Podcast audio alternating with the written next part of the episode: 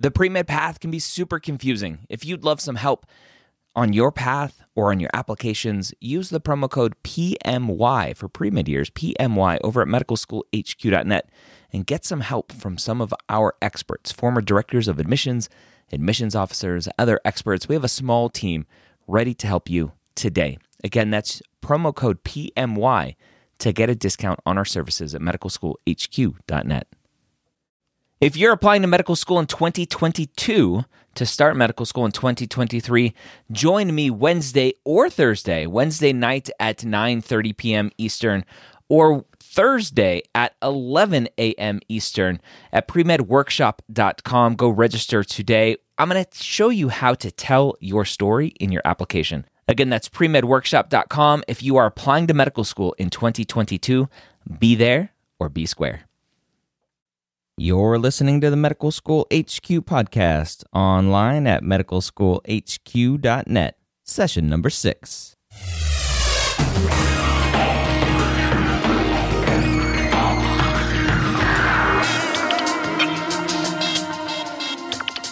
Hello, and welcome back to another session here at the Medical School HQ podcast. I am your host, Ryan Gray, and we are the podcast about medical school. From the pre med process through residency, we hope to take your knowledge of becoming a physician to the next level. I want to wish all of our listeners a very happy and healthy new year. I hope this year brings you much success as you continue your journey to being a physician.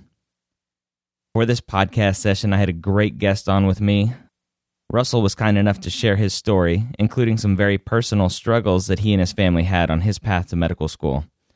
Russell is a non traditional pre medical student. He is a 35 year old music teacher with a wife and three children. He decided to pursue a career in medicine late in life and now has been accepted to Michigan State University College of Osteopathic Medicine. As I like to do, I began the interview asking Russell where he is on his path to becoming a physician. I applied to medical school. I submitted my application, I want to say June 30th, my AMCAS and AACOMAS applications. I think I submitted June 30th, and I got a number of interviews. I think I've interviewed at four or five places. I was accepted at two places. And at this point, I've, I've settled on uh, Michigan State University College of Osteopathic Medicine. Um, there are some places that I haven't heard from that I think if I heard from them, I would have to rethink that decision. But I'm I'm thrilled to be accepted at Michigan State and uh, preparing to to get ready for that. I I still have to because I started a little late with the prerequisites and I'm doing you know this do my own post baccalaureate thing. I still have to take biochemistry and genetics for Michigan State. And I have to have them done before the first day of classes, and the first day of classes is June 14th. Okay. So I'll start biochemistry January 7th, and I think genetics starts March 14th. Um, all right. So you mentioned there are a couple other medical schools that you're still interested in hearing from. Uh, what schools are those, if you don't mind? Um, I, I don't want to. I don't know that I'll mention them specifically, but there is one school in Ohio that I'm interested in. Uh, it was a good school and my wife was offered a position just down the road. So if we if we relocated there, she would have a job. Okay, so so that's a, a location convenience factor for your wife, right? And so I mean, I and I haven't heard anything from them, and it's an MD school, and I think you know at this point uh, maybe I won't. Okay, but certainly if I did, I'd have to think through that very carefully. You know, when we relocate to Lansing, East Lansing, um, my wife at this point doesn't have a job, and that's pretty scary. You know, uh, I mentioned in the in the liner notes that I gave you that uh, my wife has had some medical issues, as have I, and I have a son that has some some chronic issues. So mm. no job means no medical insurance, and that's really scary for us. Yeah. And going into the medical field, you're going to be dealing with patients that are, are going to be in similar situations. So I think having you go through that experience now hopefully will be valuable to you. Uh, hopefully everything works out, obviously, but hopefully the experience will help you be a better physician on the other end, knowing what your patients may be going through. I think so. You know, when, when we were in graduate school at Kent State uh, from 2006 to 2008, you know, I was downsized from a school in Michigan, and we were in grad school, and I had health insurance for nine months. That was part of my, uh, you know, the Cobra thing, but I didn't have to pay for it because it was part of my negotiated contract as a teacher. And when that ended, my wife and I called around to get private insurance, and we could not get insurance. And in fact, I ended up going about six or seven months with no health insurance whatsoever. Wow. My wife eventually had Medicaid. Um, but, you know, I've been through that, and it's, uh, you know, one step away from, you know, financial disaster, really. Yeah, it, it can be. I, w- I was lucky I didn't have any major health issues during that time and was eventually able to get uh, health insurance through the university at a significant cost. Okay. They had something. So you're you're a non-traditional student and I, as I'm recording this it'll be when I publish this it'll be after an interview that I just did with um, Rich from oldpremeds.org, the publisher of the oldpremeds.org website. So hopefully our listeners listen to that interview and they kind of know what a non-traditional student is. Where are you in in your life? Well, I'm 35 years old. I've this is I'm a, a school teacher, and this is my 11th year teaching on and off. Um, I did have two years as a graduate assistant where I was teaching classes, and uh, in there, and then I, I, had one year that I took off to deal with some of my son's chronic health issues. But uh, all in all, this is my 11th year teaching. I've been married now. Our sixth anniversary will be this New Year's Eve, and uh, I have three children. I have five-year-old twins and a two-year-old. So I mean, and and you know the the bulk of the applying to medical school thing ha- happened starting in May of 2011. Although my wife and I have talked with about that since probably 2003, 2004. So you've been you've been thinking about going to medical school for almost 10 years now. Yeah, and well, and, and to be tr- truthful, you know, maybe I was thinking about it without thinking about it longer than that, and and you know, and that was one of the things I was able to talk about in my personal statement. You know, even even when I was a in middle school, I remember there was a magazine that had a section um, on the medical field, and it was you know sometimes it'd be about health insurance or specific cases, and I just remember that I would turn to that section first, and I just loved reading that section. It was it was realistic. It wasn't dramatized like some of the stuff on TV, and and it was so interesting to me and then that's not the career path I took at first. And, why? Why is that? Uh, you know, I think there are a lot of reasons. To at some level, I was a successful musician in high school. I was, you know, I, I was doing very well in that field, and I got a lot of positive reinforcement for that. And I also was able to make a lot of um, useful connections in the music field that I really struggled to make. Uh, and and I think there are a lot of factors to that. You know, my my family was not really gung ho about, hey, I want you to go be a doctor. I want you to go be a lawyer. They were very, you know, I think it's a good thing. They were very open to, you know, do what you want to do, and and find your own way. And so I, you know, I've talked to other people who are like, well, you know, my parents want me to be a doctor or whatever, and I just my parents missed that message. they didn't they didn't relay that to me. So and I didn't know anyone at the time that was a doctor that I could go to and say, "Hey, I'm thinking about this." Um, I didn't understand the whole shadowing process. I, I didn't make those connections, and I did make those connections in music.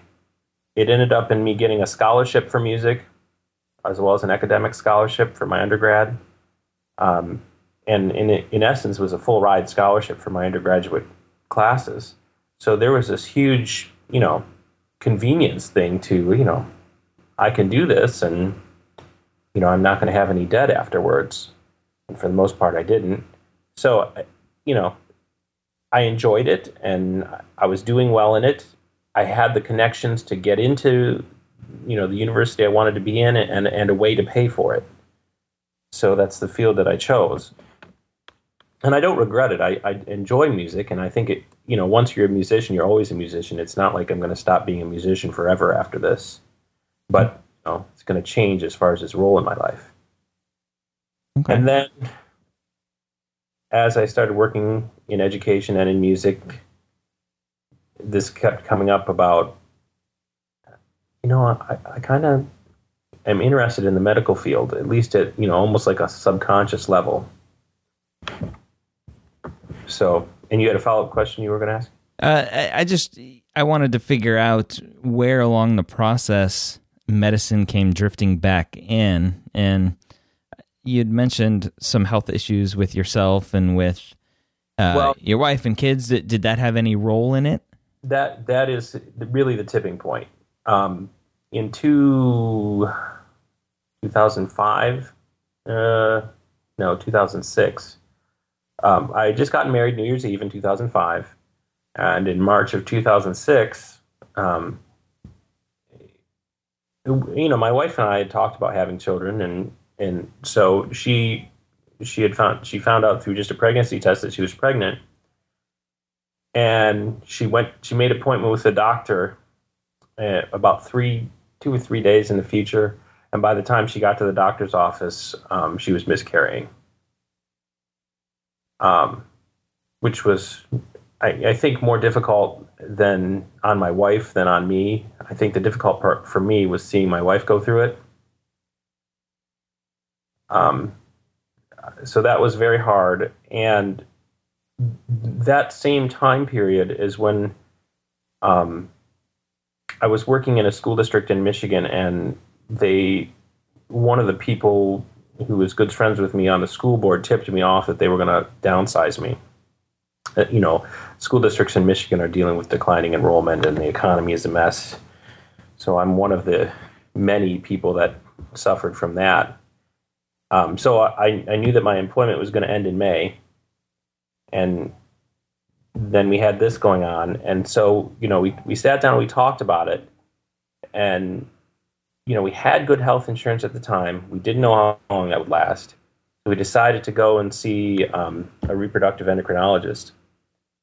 And they, and, and I should mention, the year before that, my wife had had a pulmonary embolism mm. and was hospitalized for several days. So, some kind of coagulopathy there. Exactly. And you know, we sat down with the reproductive endocrinologist and we started talking history and um, mentioned, you know, as part of medical history that she had had a pulmonary embolism. He's like, oh, okay. And ran a, a, great deal of genetic tests. And, and my wife has a some genetic blood clotting condition. There's four different conditions that she has. Mm. Um, some are heterozygous, some are homozygous. Um, but I mean, the the result of that is that you know the ability for my wife to have a child just naturally is is almost zero. Yeah. Um, so we did that. You know, we dealt with that, and then we were forced. In, you know, I, I knew I was going to be like downsized. Was looking for options. I was looking for a plan B. I called one of my music connections at Kent State University and said, This is what's going on. He said, I want your application within 24 hours. They interviewed us and they hired both of us as graduate assistants at Kent State.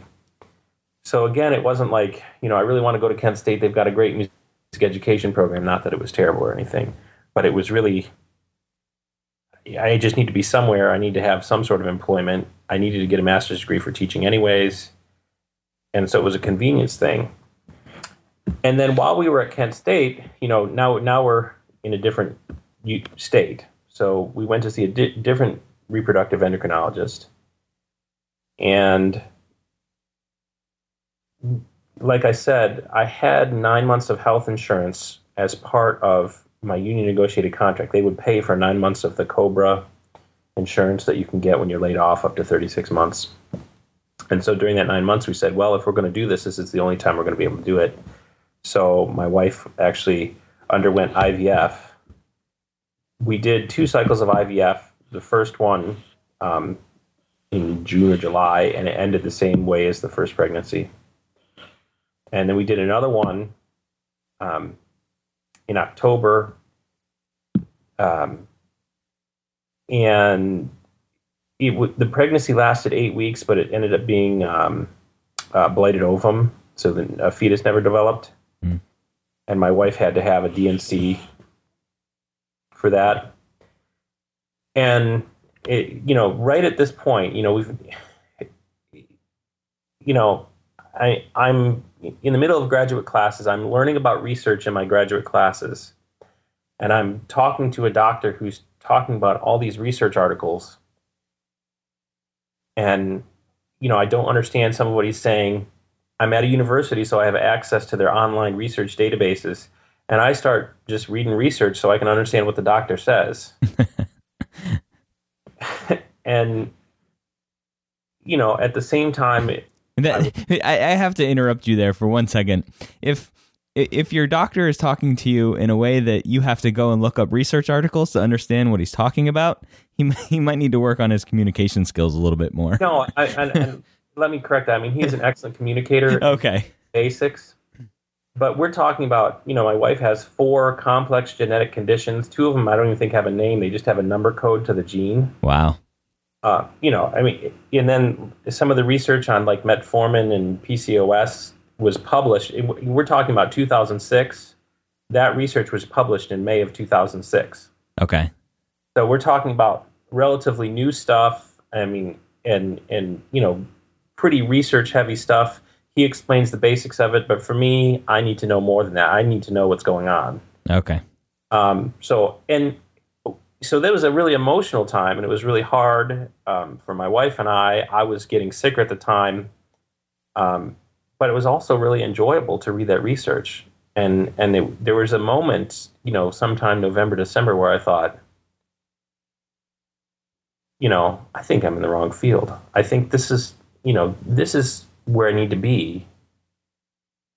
And I know that being a doctor isn't all just, you know, doing research necessarily. I mean, I suppose there are some doctors that do that, but I mean, there was a really a, a realization of what I sort of felt maybe subconsciously all along, and here it was like, this is it. This is what I need to be doing, and and I've missed this. We talked about this when my wife was pregnant with the twins, and at the time, my wife was like, "So what? I'm pregnant with twins. this is what we're doing right now. You have to put that aside." And she was right to say that, you know. Mm-hmm and so it wasn't until after we actually had a, a, a um, after the twins were born. I took a job in Western Ohio. Um, my son, one of the twins, has reactive airway disease and asthma and some chronic ear infection stuff, and so I ended up leaving that position to to deal with his medical needs. My wife stayed working, and uh, my wife actually got pregnant naturally again and then lost another pregnancy. And then after that, um, we had, and, and this is, you know, we had frozen embryos from the successful cycle that the twins were born with. And we were paying to, to freeze them. And my wife and I were talking about what do you do with frozen embryos? You can destroy them, you can put them up for adoption, you can transfer them or you can donate them to science. And, and, at least for us personally, the only choice we were really the most comfortable with was transferring it. So we did that, and our third child, Russell, was born um, through that. And he happened to be born the year that I was off work. And after that, finally, we've got three children, all that's wrapped up. I took another teaching position when my son's health was improving. And then we sat down, and my wife said, Okay, you're right. You're in the wrong field. Let's see what we have to do. And so from March 2010 to May 2011 was, you know, gathering information, deciding how to do this. And then I started classes in May of 2011 to prepare for it. And the the classes that you're talking about uh, are uh, a post-bac program? Well, I didn't even know post-bac programs existed. I probably would have done it a lot easier had I known. But I also live in a really rural area, and there's a branch campus um, that offers some of the classes I need close by, but there's no major university. You know, um, the the major university that ended up taking some of my classes is an hour and a half drive away. Um, so I took, you know, I, I really assembled my own post baccalaureate program. I did some at the branch campus in town. I did some at the main university an hour and a half away. I took some classes from Oregon State University. They have this e-campus hybrid online class thing. Um, so there's some in, online portion and some in-person portion. And so I, I put that all together into this make my own post-bac program. And I didn't really find out about post-bac programs until I went to the old pre-meds conference. Uh, when did I go to that? This summer, I guess, 2011. 2012. In Orlando? Yeah. Okay. Okay. How did you find the old pre-meds? Um, I, I just, you know, when, when my wife were talk, wife and I were talking about, you know, I wanted to do this, I just started doing research and I, the first thing that came up was studentdoctor.net. I think it's studentdoctor.net. Yeah. And then somewhere along the line, I don't know if I can't remember now if there's a forum because I don't go to that website too often. There was a link to the old pre meds thing, and so I went to the site and it's just like, oh, this is so helpful because you know in a lot of ways I didn't know what I was doing as far as preparing for medical school. So okay, yeah, it's a, a good site to prepare. In in um your kind of feedback that you gave to me, you had mentioned that you are or were more interested in applying to and going to a DO schools or osteopathic schools over an MD school. Why why is that? Um my sister-in-law is a DO and you know growing up my parents almost exclusively talk up, took us to DOs for, you know, family practice, pediatric treatment, and I've had very good experience with that. And I also think that, you know, DOs have it right in a lot of ways uh, as far as the holistic approach to medicine and that, you know, everything relates to everything else. And I think, you know, if I were an MD, I'd still believe that and it would probably still be part of my practice. But I might as well, I mean, if you know, if I've got a school that sort of agrees with that, then then I kind of would prefer to go there. So you went through, you did your kind of a do-it-yourself post-bac program, and you took the MCAT and applied for MD DO schools. How competitive were you? If if you don't mind, what what kind of grades did you have? What kind of MCAT score did you have? Uh, my my grades have always been strong, and and um, in the post bac program, I did 65 credits of post bac on quarters from May 2011 to September 2012 while I was working full time and I had a job in the evening as well. So I was working two jobs, taking 65 credits over that time. And I have a 4.0, except for the very first class I took in May 2011 was Chemistry 231, and I got a B plus was the first chemistry class I had in 17 years. and you know, it was I, I, probably could have done better than that. I just made stupid mistakes because I just some of the vocabulary stuff I didn't have. You know. Well, so, I, I'm surprised you got into med school. Yeah, with one B plus. I mean, that's kind of. well, I have significantly more than one B plus, but in the sciences, my GPA is very, very good. So okay. I think I'm very competitive that way. Yes, my sounds GPA, like it. Or um, my my MCAT is not as competitive. I only have a 28. But I went about it all wrong, and I probably would do it differently now. Uh, I didn't do any Kaplan, whatever prep course.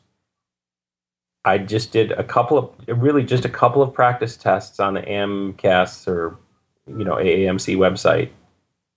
And then took the MCAT in the middle of organic chemistry, physics, and um, I forget what other class I was. Taking. I was taking three classes, in the middle of those classes, the last organic chemistry of the three class series, the last physics of the three class series, and um, I can't remember what the other class was. And and right in the middle of that, took the MCAT. And I think, boy, if I'd prepared for it, I would have done better. So I mean, that's really mod- modulated and mediated my com- competitiveness. I think I think I would have been more competitive with a higher MCAT score. How many practice tests did you take? Two, Wow. two. Yeah. so Okay. Well, I, 20. live and learn. Uh, I, I think a 28 is a, a great score based on the kind of preparation that you put into it. Um, and, no. and I'd be surprised if you if you prepared even with a couple more practice tests, you would have scored off the charts. I think. Yeah, and I think if I really think if I had taken biochemistry before I took it, I think that would have helped, even though it's not supposed to be on there. Yeah. Well, it is now. Well, the new ones, The- I think it starts in 2000. 2015. Yeah. There's a the, the trial section they're putting in for 2013 and 2014 that you don't have to take, but it's recommended. So, the, I mean, in, but in, in in some ways, having having that 28 has been problematic more so than having either either a higher or a lower score, because you know if it were lower, I would have just withheld my application and, and retaken it and done a prep course and in that. And if it were higher, I wouldn't have had to do that. I would have been a good applicant. But it's that in between thing where it's really high enough that I don't necessarily want to delay my application and retake it. But then when I go to interviews, and this has happened a couple of times, I think, and I and I I try to explain, you know, where I am with this score, it looks like I'm not serious about medical school. Like this is sort of just a flippant, you know, oh, I guess I'll just take the MCAT thing, which is not what it was. Uh, but you know, it, it, it's been a, it's been a difficult thing to deal with in interviews. Interesting. Now, as a non traditional student coming in a little bit older, more life experience, do you find there's a difference between DO and MD in the application process and going through your interviews? I think DOs are more open to non-traditional students. At least, it, it certainly seems that way to me. It, it- with in what respect? How do you? Why do you think that? I guess I, I don't really know. It's just that when you go into the interview, when I've interviewed for MD schools, I've been traditionally the only non-traditional student in in the room. You know, there'll be ten students interviewing, and and every student will be under the age of twenty four, except for me. Um, and the students that give you the little tour of campus are all under twenty four or twenty five, and I mean, at the MD schools, I've really been the only non-traditional student. And then I think in interviews, you know, listen, I'm 35 years old, and you know, some 23 year old comes into that medical interview and they're so excited to get an interview and go to medical school. They're like uh, maybe a, a giddy little school child, you know. I'm 35 years old. I'm not in that point in my life. I'm glad to be going to medical school, but I'm not going to be jumping all up and down and and so maybe it seems like I'm I don't really want to be there, but it's just it's you know I'm at a different point in my life, and I think DO schools are are more open to that, and and I can talk to them and they listen to my words more than look at my demeanor.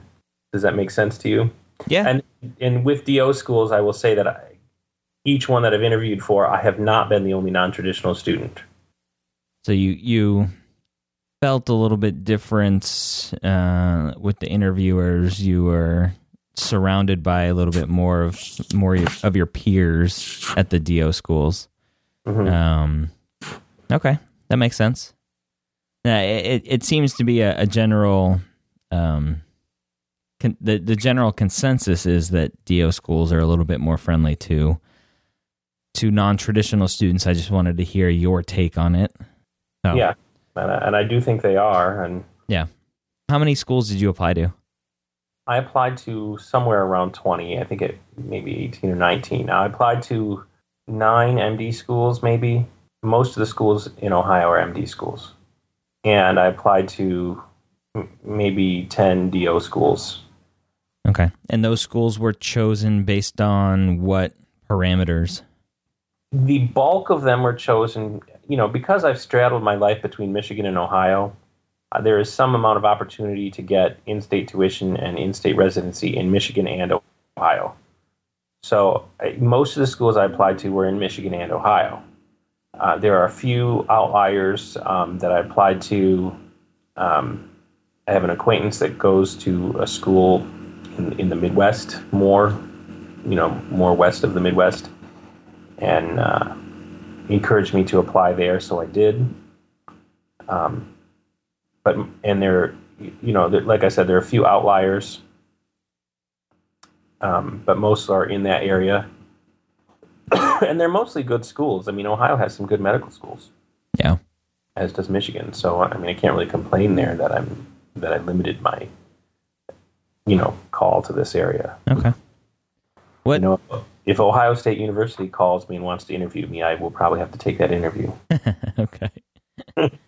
what What was one of the harder questions that you got on the interview trail? Explaining my MCAT score and why it wasn't. You know, it's a disconnect. You know, here I have this grade point average, which is like three point nine five or something, and then only a twenty eight on the MCAT. So explaining that and explaining, um, you know, why I didn't take the MCAT more seriously. It, those questions were you know they're hard for me to answer i don't i don't have a really good answer this is how things happened i was doing 65 credits and working two jobs and doing everything i can you know I, it, it, can't be perfect so it's hard to come up with a good answer for those questions um, why why as a non-traditional student do you want to go to medical school i know the answer but people who don't normally work with non-traditional medical students don't always get the answer, even if you say it. Um, so that's a struggle. I mean, I think, I think if you were a non-traditional student interviewing, you really have to very carefully word that answer and find try to find a way. And I don't, and I haven't found a good way to to to connect with someone who's not used to dealing with non-traditional students. But if you could, that'd be an advantage. Yeah, that's that's an interesting way to put it. The the fact that the the person receiving the answer might not truly understand or accept the answer because they're not they're not used to it. Yeah, I mean, people hear what they want to hear, regardless of what you're saying.